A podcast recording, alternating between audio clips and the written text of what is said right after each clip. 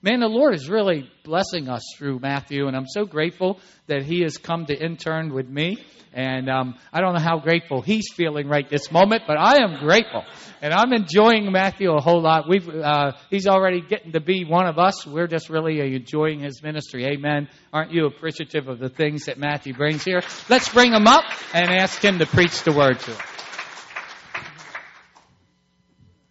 Well, good morning. I'd like to start off with reading our scripture today. Um, it's going to come from 2 Kings chapter 6, uh, verses 8 through 17, and I believe it will be on the screen as well. Now the king of Aram was at war with Israel. After conferring with his officers, he said, I will set up my camp in such and such a place. The man of God sent word to the king of Israel, Beware of passing that place, because the Arameans are going down there. So the king of Israel checked on the place identified by the man of God. Time and again, Elisha warned the king so that he was on guard in such places. This enraged the king of Aram. He summoned his officers and demanded of them, Will you not tell me which of us is on the side of the king of Israel? None of us, my lord the king, said one of his officers. But Elisha, the prophet who is in Israel, tells the king of Israel the very words you speak in your bedroom. Go Find out where he is, the king ordered, so I can send men and capture him. The report came back later. He is in Dothan. Then he sent horses and chariots and a strong force there. They went by night and surrounded the city. When the servant of the man of God got up and went out early the next morning, an army of horses and chariots had surrounded the city. O oh, my Lord, what shall we do? the servant asked. Don't be afraid, the prophet answered. Those who are with us are more than those who are with them. And Elisha prayed, O Lord, open his eyes so he may see. Then the Lord opened the servant's eyes, and he looked and saw the hills full of horses and chariots of fire all around Elisha. Now, I personally have always enjoyed um, eye games and eye pictures as well as Pastor Ken. So this one on the board, on the screen, sorry, is one that we picked. Um, so if someone would know the trick for how to see this, you can easily figure it out. But if you don't know the trick, it becomes hard, and you spend some time looking at it and pondering on it. See, I'm giving some time because last night they said I didn't give enough time, and no one could see it. But the thing is, in there, knowing the trick, there are a few circles, uh, there's rows of circles in there, just so you know that's what you're looking at. But anyway, in our current series, we have been looking at um, different changes that happens in a person that are a true change, an inward Uh, inward change the Bible teaches us to happen in our very souls. We've been looking at the important shifts the authors have been talking to us about in our book, Soul Shift, called Me to You, a shift that is changing from a person who is a self centered, self promoting, and self preserving person to someone who's truly living for others and looking at their, their needs and being a selflessness person. Last time we met, we looked out of this book, we talked about the chapter called Slave to Child, this is recognizing someone who starts out believing that they are unworthy of God's love and unworthy of the, the gifts that He has given us, to someone who can truly believe and understand that we are worthy and we are um, able to be with God one day because of what Jesus has done. And with this, we are as well joint heirs with Jesus in eternity. This morning, I'd like to start with looking at the next chapter, which is called Seen to Unseen. And the part I'll be talking about is There's Another Dimension.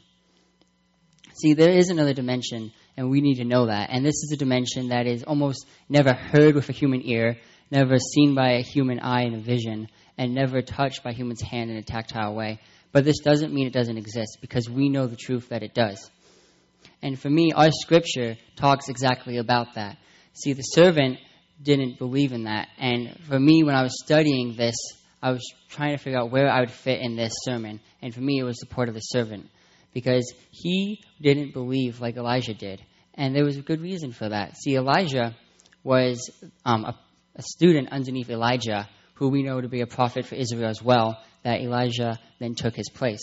And Elijah, the special thing about him is he never had to taste death.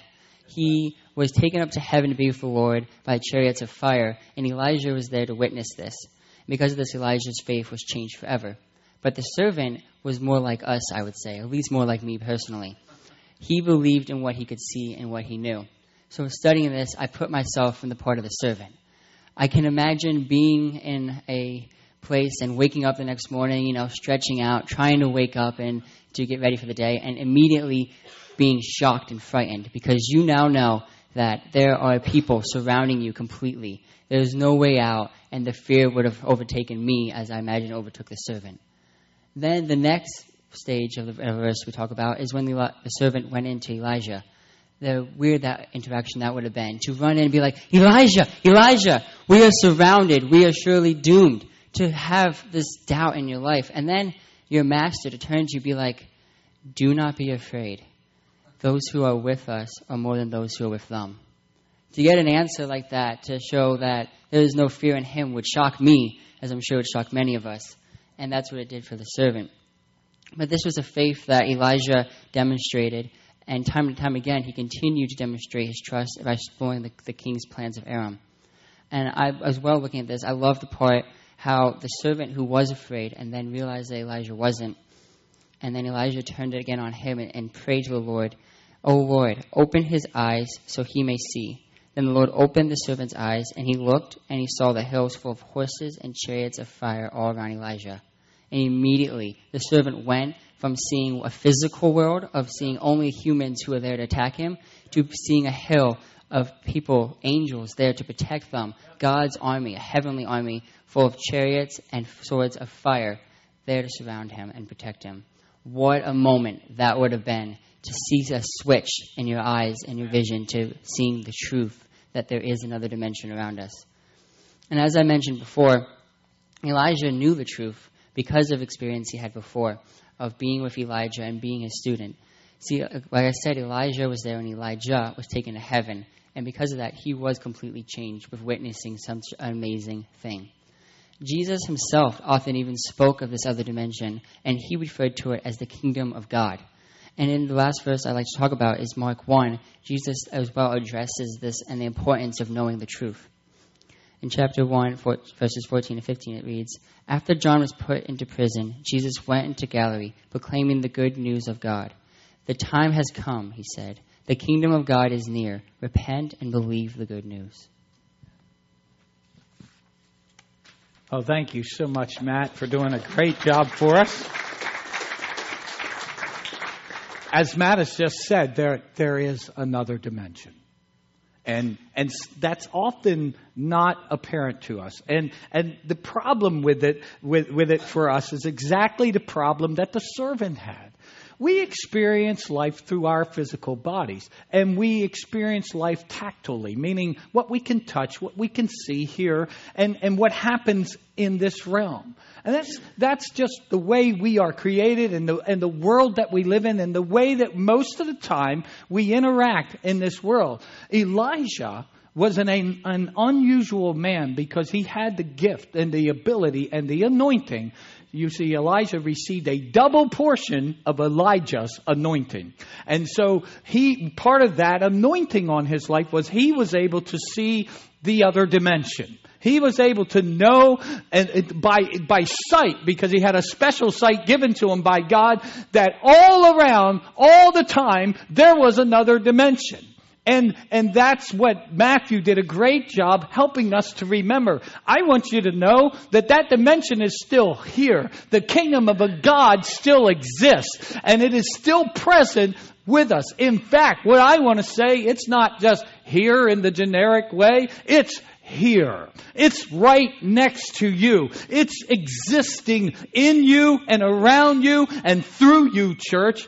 The servant of Elisha was made aware that all of his life, all around him, right next to him, was this other realm, and he had never known it. He had never realized until the moment that Elisha prayed for him and said, God, let him see what I now see. And when that window was opened, suddenly he realized he wasn't the only one there. And, and what I mean by that, it wasn't just human beings that live in this space. I need you to know that the Bible clearly tells us there's a whole other dimension. The kingdom of God is present here. And the Bible speaks a lot about the inhabitants of the eternal kingdom. We'll get to that in just a second. But it speaks to us and tells us that in existence are beings who are invisible to our eyes almost all the time. There are angels, messengers, elders. There are six winged creatures. There's chariots of fire, as we read about today. There are demons. There are spirits. All of this is from another dimension. Here's what we need to remember and, and why this shift is important. I'll get to this a little bit more in a moment. But every one of you will be part of this dimension at some point. You're going to continue to exist when your body stops working. You see, God breathed into you when He created you an eternal soul. He put into you a soul that will continue to exist throughout eternity. That bears out in the Word of God. The Bible speaks of a great cloud of witnesses that exists today. And someone that you have loved has passed away. I want you to know they're in that dimension. They're there. And we see this powerful lesson, and, and, and this whole chapter in this particular book on, in Soul Shift spends some time helping us to remember that there is another dimension, and it is present with us right now. It is right here. And when his eyes were enabled, Elisha's servant was able to see it. This other dimension is eternal, as I have said. And I could give you many scriptures that support the concept that it is. I will give you three. 1 Corinthians chapter uh, 15 verse 50 I declare to you brothers that flesh and blood cannot inherit the kingdom of God nor does perishable inherit the imperishable that's what we need to understand that the part of us that inherits the kingdom of God is not the physical body and the physical world that we live in we need to see that there's something else about us that inherits the kingdom of God. And if, and God willing, you go to heaven, it won't be the body that you're in. It, the part of you that goes to heaven is the real you. Your body's going to be set aside one day, one way or another, when you slip into eternity. Uh, Romans 14, 17, for the kingdom of God is not a matter of eating and drinking, the, the tactile stuff we did, but of righteousness, peace, and joy in the Holy Spirit. And then 1 Corinthians chapter 4, verse 20, for the kingdom of God is not a matter of talk, but of power. It's an awesome, wonderful dimension. It is all inspiring uh, to know that this is here. And I want you to see that this soul shift is so vital because if we can make it, the way that we live the rest of our lives, the way that we treat others, the way that we treat our money and our resources, the things that we spend our time on, how we view the world, everything is going to be greatly influenced and changed. Why do we need to make this shift from seen to unseen? It's because what we see is going away. It's because what we experience in the physical realm in this earth will one day be gone. According to the Word of God, it will all be gone. So don't get too attached to the stuff that you like in your house, okay? Don't get too attached to that really cool vehicle that you drive around in or the really nice outfit that you have because in the kingdom's mindset and the kingdom's economy, that's going away. But there is an eternal side of every human being. And so when we make this shift and we, we get past what we only see with our eyes, it really affects the way that we live our lives. Let me spend just a moment to tell you that in the kingdom of God, it does not matter what we look like physically.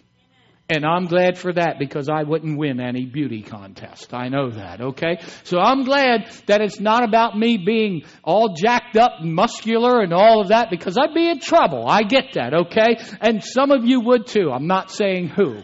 But, but, but it has nothing to do with what others see. When, when we view people from the seen dimension, if you will, with, with the, the way that, let's be honest, most of the world views other people, we judge them. We look at them. We see their appearance. We make judgments about them. Let me tell you though, that when you move, make this shift from the seen to the unseen, you see past the body, you see past the physical, and you recognize that in them is the image of God the Creator.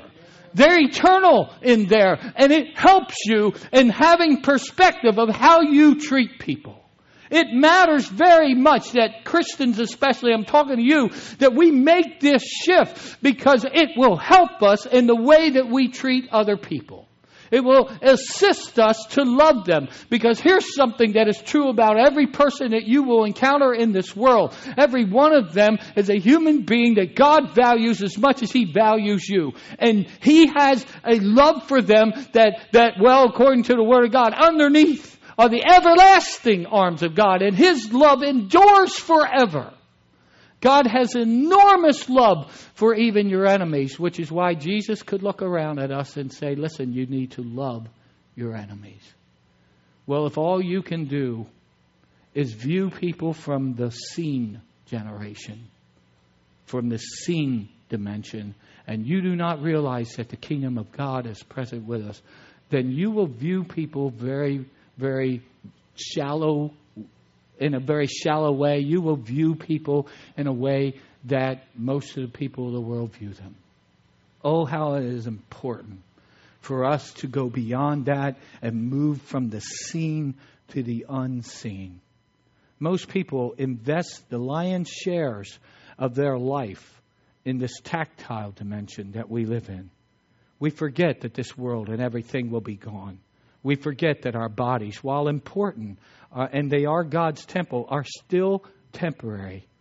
The body, as it is, will not be going to heaven. And that's important for us to know. A person who makes this shift from seen to unseen lives for eternity. And so their values are influenced by the knowledge that there is something more, something much greater, something beyond this world and this life that we live in people who make this shift shift from having worldly values and worldly kingdom values to a godly kingdom value. And in doing so, they become more like Jesus Christ. Jesus certainly lived and taught as one with an atypical mindset. He didn't think or talk like anybody else did, and it's one of the things that created a problem in the eyes of people with Jesus. You know, if Jesus wanted to be popular, it wasn't difficult for him. The Bible tells us that uh, for quite a while in his ministry, so many people would crowd in that they often would almost crush him.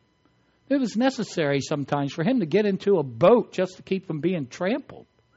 And so people people was would gravitate to Jesus.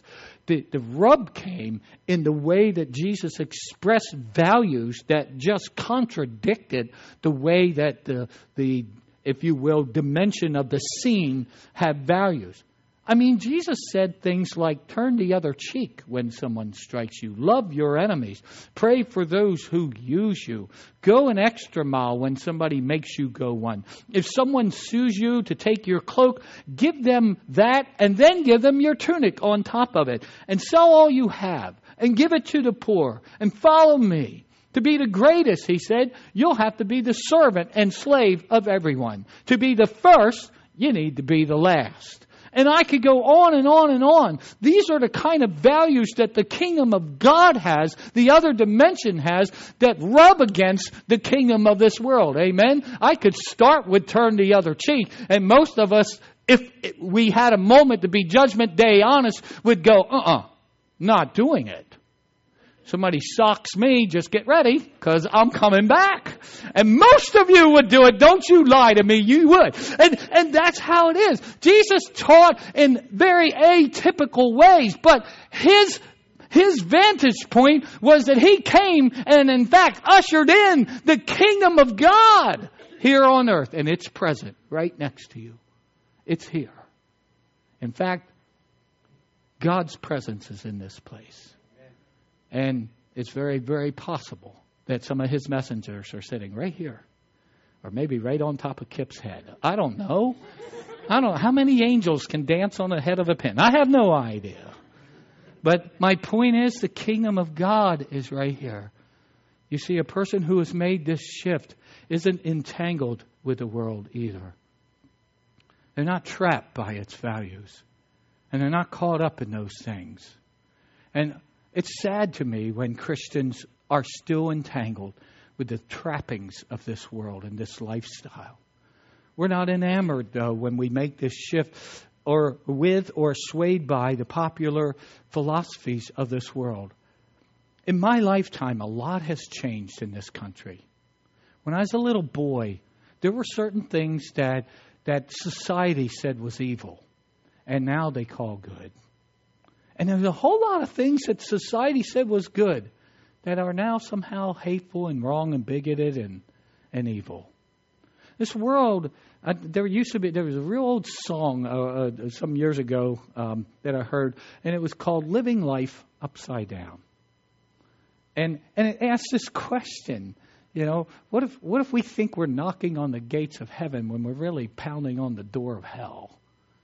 And, and I've watched this transpire in my lifetime and how our values of our world has, have, have just been flip flopped.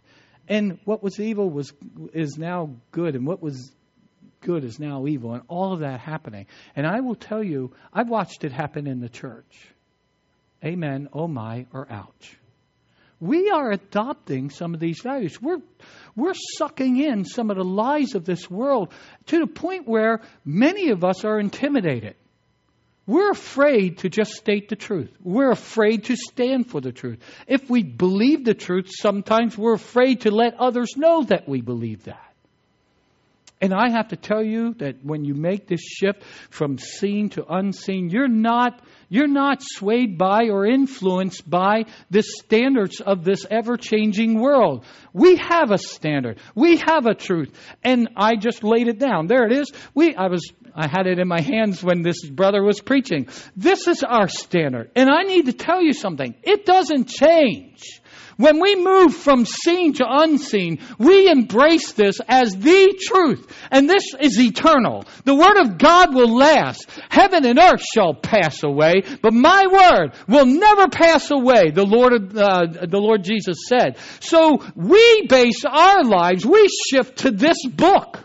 And if this says it's wrong, my friends, doesn't matter how many people in the world says it's right, I have to tell you that as far as I know, it's still wrong. Let God be the, tell the truth and let every man be a liar.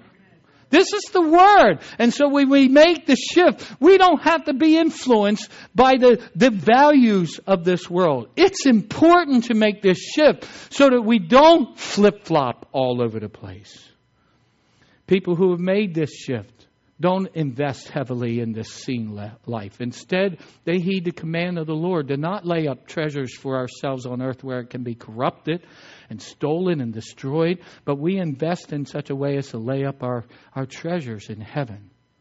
A person who has made this shift isn't attached too much to this world. We're attached to the kingdom of God. So let me say it this way I know I live in this world and I know I have to. And, I, and that's the way God created me to re- relate. And I love this world. I, I love people of this world. But really, I'm not a citizen of this world. I'm a citizen of that other dimension. Those chariots and, and those beings that were there to protect Elisha, I belong with them. I have moved and I have made this shift from what is here to another dimension. And so have you if you have trusted in the King of Kings and the Lord of Lords, Jesus Christ. This is an important shift to make. We move by faith, the Bible says, not by what we see. A person who has made this shift doesn't waste a lot of time being upset over things that don't really matter in eternity anyway. May I ask you a very personal question? Why hold a grudge? What difference will your holding a grudge make in eternity except to hurt you? What does it matter? You know what? Paul in 1 Corinthians chided believers who were taking other believers to court over the issue of the fact that they owed them money. And instead of just dealing with it and working it through, they got mad and they were suing one another in the church. And Paul chided them and he asked a question in the middle of his discourse about this. He asked, Why not rather be wronged than to do something like that? Why can't you why see Paul had a he moved from seen to unseen. Why can't you see the value of that human being and love them like Jesus does? And why not just write it off? Don't you think God will provide for you? Why let this thing destroy you? Why hold a grudge? Why sue? You know what? I love Paul for that. And Paul had moved. He had made this shift. He says, I am not going to waste my life walking around angry at people. I am not going to waste my life holding grudges. I am not going to waste my life away being mad because somebody took advantage of me. It's better that I'm wronged than I to couple it up with a bitter court battle. Who wins in the end? Even if I get the money, I lost my brother. I lost my sister. That relationship is broken. Somebody who moves from, uh, uh makes this shift, this soul shift from seen to unseen, values people way above money values people and relationships with people way above the, the earthly tactile thing that we live with. So when you make this shift, it helps you have a perspective in life that changes because we are aware that we don't belong to this world anyway. And so we don't get ourselves so worked up about things that don't really matter in eternity. Oh, I, I'm embarrassed to say this. But if you think I'm a Redskins fan now, you should have seen me when I was younger. Sadly, maybe you shouldn't have actually, but it was kind of ridiculous. Man, I, I, I like football a whole lot. Enjoy watching football. Always will. I I was a big big fan of the Washington Redskins from way back. So I was I was alive. This is how old I am. I was alive when they were winning Super Bowls, and they were awesome to me. That was the word I used. Oh, they're awesome. You know, I get all excited because my Redskins won, as if I did anything to contribute to it. Didn't matter. They were my team. And my poor wife, after she married me, about by the time I married my wife, the Redskins were starting to make their, their slide down to the bottom of the division, to the bottom of the football world. And, and there was a while when the Redskins were sort of a laughing stock. And man, I would watch a game, and it was this, it, you would think I was like totally invested in this game. And emotionally, I just wasted so much energy getting upset watching a football game. And if they lost, I'd be in such a bad mood. I'd be so angry. I'd walk around saying, You're just a bunch of losers. I'm shouting at them. They don't know me. I'm telling 300 pound men with muscles big enough to squash me like a little grape. I would, t- I'd shout at the TV, You're just a weak little sissy. I'm thinking, What are you saying? You know, I would just get all worked up and I'd be angry at them if they would lose it. And then I'd be mad at referees and I'd, Oh, it's a conspiracy. It was ridiculous. And one day the Lord spoke to me about this, and I'm, I'm up preaching the Word of God, then going home and getting like this. It's the dumbest thing ever. And the Holy Spirit spoke to me, actually used my wife, as he often does. And he just pointed out to me, Ken, why are you so worked up? What does it matter in the scope of eternity that the Redskins lost the game today? And then, of course, my wife was used of God when I would be driving down the road and people weren't acting the way I think they should act. If everybody drove like me, it'd be a great world to me. And when they drive differently and, you know, they clog up the mess and they do weird things and then get mad at me because I'm irritated, I don't get it, you know. And I, I would sit there and my wife would, I get in a traffic jam. This is about the same period. And my wife, I'd be so mad. I ru- I ruin a trip. It would ruin my trip. And my wife would say, in the scope of eternity, what does this matter? Why are you so mad? And you know what? She was 100% right. I was going with seen, and I needed to shift to unseen. Why do we get twisted up so much and caught so much up in this world? I need to say something to you. Whether you like who's left in our presidential election or not, And I'll just be I'll be transparent and say I don't particularly do. But whether you like who is is now left for our presidential election or not, here's what I do know. My King of Kings is still King of Kings, whoever president is. Amen. President Obama isn't over Jesus Christ. Jesus is over President Obama. And, and so whatever happens, I can still trust in the Lord. And by the way, there's no elections for his post. Jesus reigns forever and ever. And he, he's worthy of his title of King of Kings and Lord of Lords. Man, I used to get so worked up about ridiculous things. And it would mess with me. And I'm just trying to say it's time for us to move from seen to unseen. There's a lot more that I could talk to you about, and I'm, I'm going to cut it out. I'm not going to do it because it, he preached short and I preached long. But I do want to just ask a few questions and ask you to consider a couple of things. How are you making out in this shift? Because let me let me talk first to anyone here who doesn't have a current relationship with the Lord. And really in your heart of hearts, you know if you're right with God or not.